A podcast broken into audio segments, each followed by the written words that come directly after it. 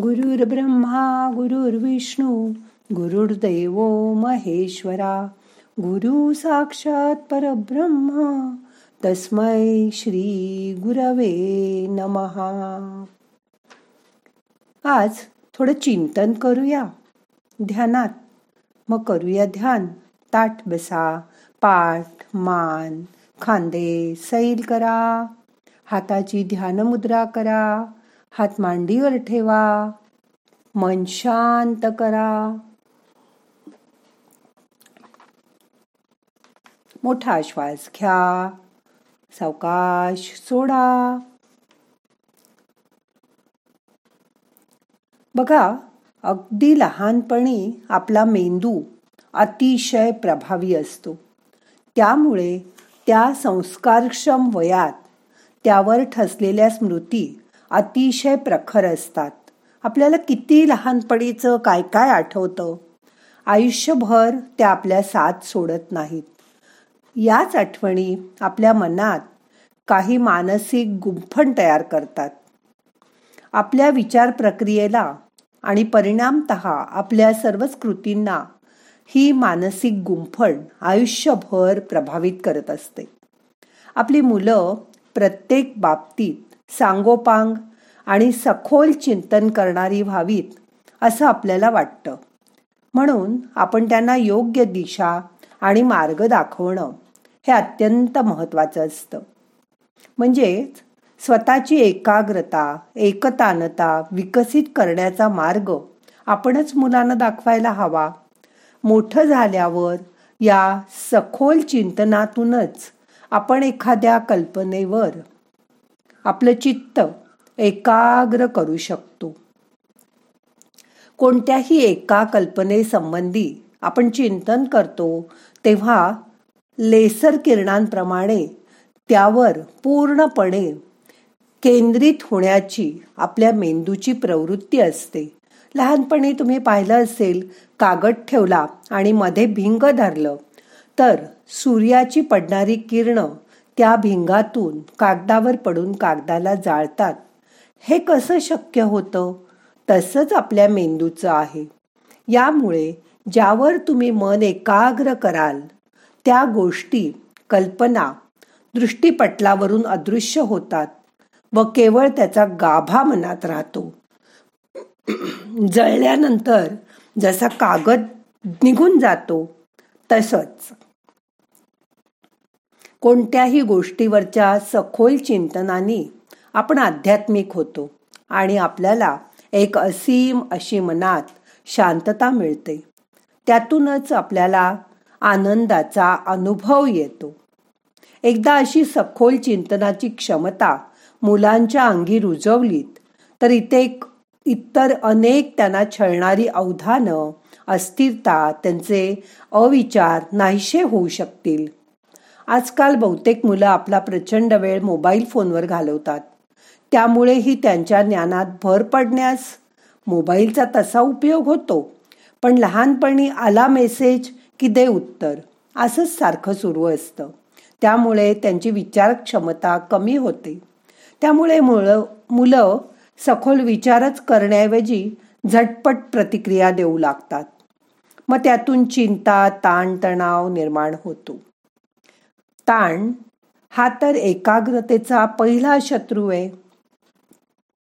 सतत प्रतिक्रिया दिल्यामुळे मुलं चिंतेमध्ये असतात. मोठं झाल्यावरच्या जगात सुद्धा आपल्याला काही स्थानच उरणार नाही अशा भीतीने बावचळून ती वावरतात. त्यामुळे अधिक पैसा मिळवण्याच्या दडपणाला ते बळी पडतात. व भोवतालच्या माणसांशी सतत स्पर्धा करत राहतात. मिळवलेला पैसा कसा वापरायचा याचा काडीचाही विचार न करता निव्वळ खूप पैसा मिळवण्याच्या शर्यतीतील ते एक झापडबंद घोडे बनून जातात. त्यामुळे सखोल चिंतनाची सवय आपल्या मुलांच्या अंगी आपण आत्ताच कशी रुजवायची ते बघूया. त्यांना पुस्तक वाचण्याची गोडी लावा. त्यामुळे मोबाईल सुटेल आणि नेहमीच पुस्तक वाचताना मुलं नीट विचारपूर्वक समजून घेत घेत आणि वाचलेले पचवत पचवत परत परत वाचत राहतील. पुस्तक मुलांमधील कल्पनाशक्ती जागृत करतात. इंटरनेटमुळे हे मात्र घडत नाही. कोणतीही गोष्ट गुगल करून इंटरनेटवर शोधण्यापेक्षा तो संदर्भ त्यांनी पुस्तकातून शोधायची सवय मुलांना लहा लहानपणापासून लावा. मग ते लायब्ररीत लमायला लागतील. यासाठी वाढदिवसाला मुलांना पुस्तकं भेट द्या. त्यांना वाचनाची गोडी लावा. मग इंग्लिशमध्ये वाचू दे किंवा मराठीत वाचू दे. वाचन हे माणसाला प्रगल्भच करतं. मग ते वाचून त्याचं एकाग्र मनाने चिंतन करायला आपोआप मुलं शिकतील. याचा अनुभव मी अगदी कालच घेतला. आजोबा गादीवर आरामात बसून पेपर वाचत होते.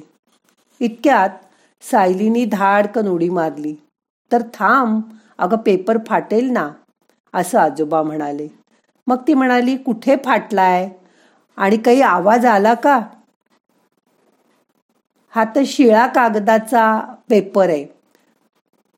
त्यामुळे टटर असा आवाज आला नाही. तिचा मोठा भाऊ सोहम म्हणाला कागद सेल्युलोजच्या धाग्यापासून तयार करतात. म्हणजे हा नैसर्गिक पदार्थ असून झाडाच्या पेशीपासून त्याचे धागे काढतात. हे धागे हायड्रोजनच्या साखळीने एकमेकात गुंफलेले असतात आणि ही साखळी अगदी घट्ट असते. पण कागद फाडताना या साखळ्या तुटतात. एकमेकापासून वेगळ्या होतात आणि ह्या वेगळ्या होणाऱ्या साखळ्या त्यांच्यात कंपन निर्माण करतात. आणि त्यामुळे कागद फाटताना ट्रटर असा आवाज येतो. हो का? तुला कसं रे हे माहीत?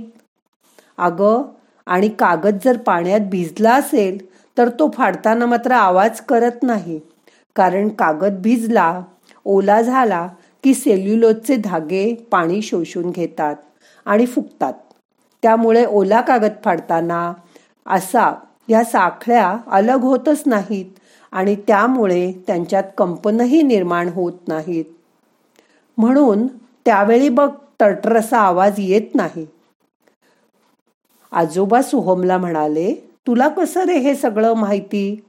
मला पण हे माहीत नव्हतं.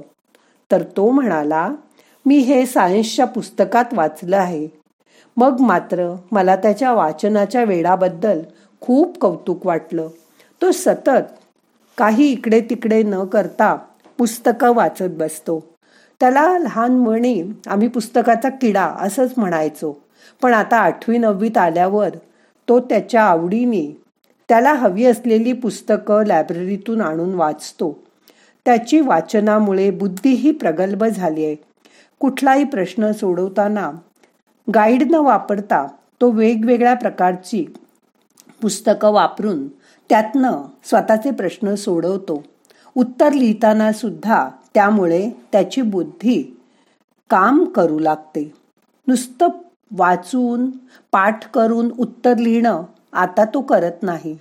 तो पुस्तकातनं वाचलेले रेफरन्सेस पुस्तकाच्या नावासगट लक्षात ठेवतो आणि ते प्रश्नोत्तरात सुद्धा वापरतो.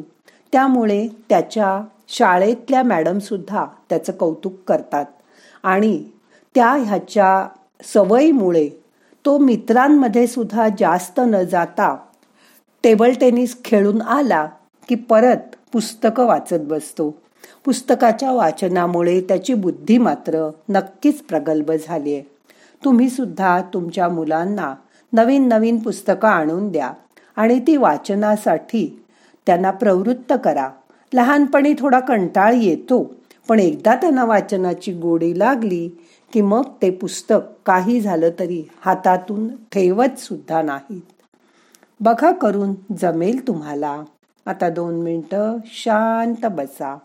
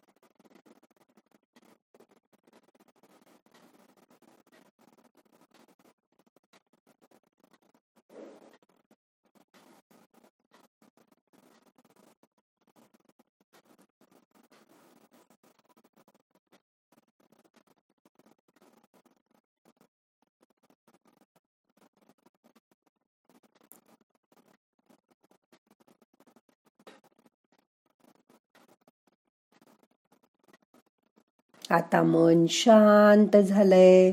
आता आजचं ध्यान संपवायचंय. मनाला जाग करा. प्रार्थना म्हणूया. नाहम करता हरि करता हरि करता हि केवलम. ओम शांती शांती शांती.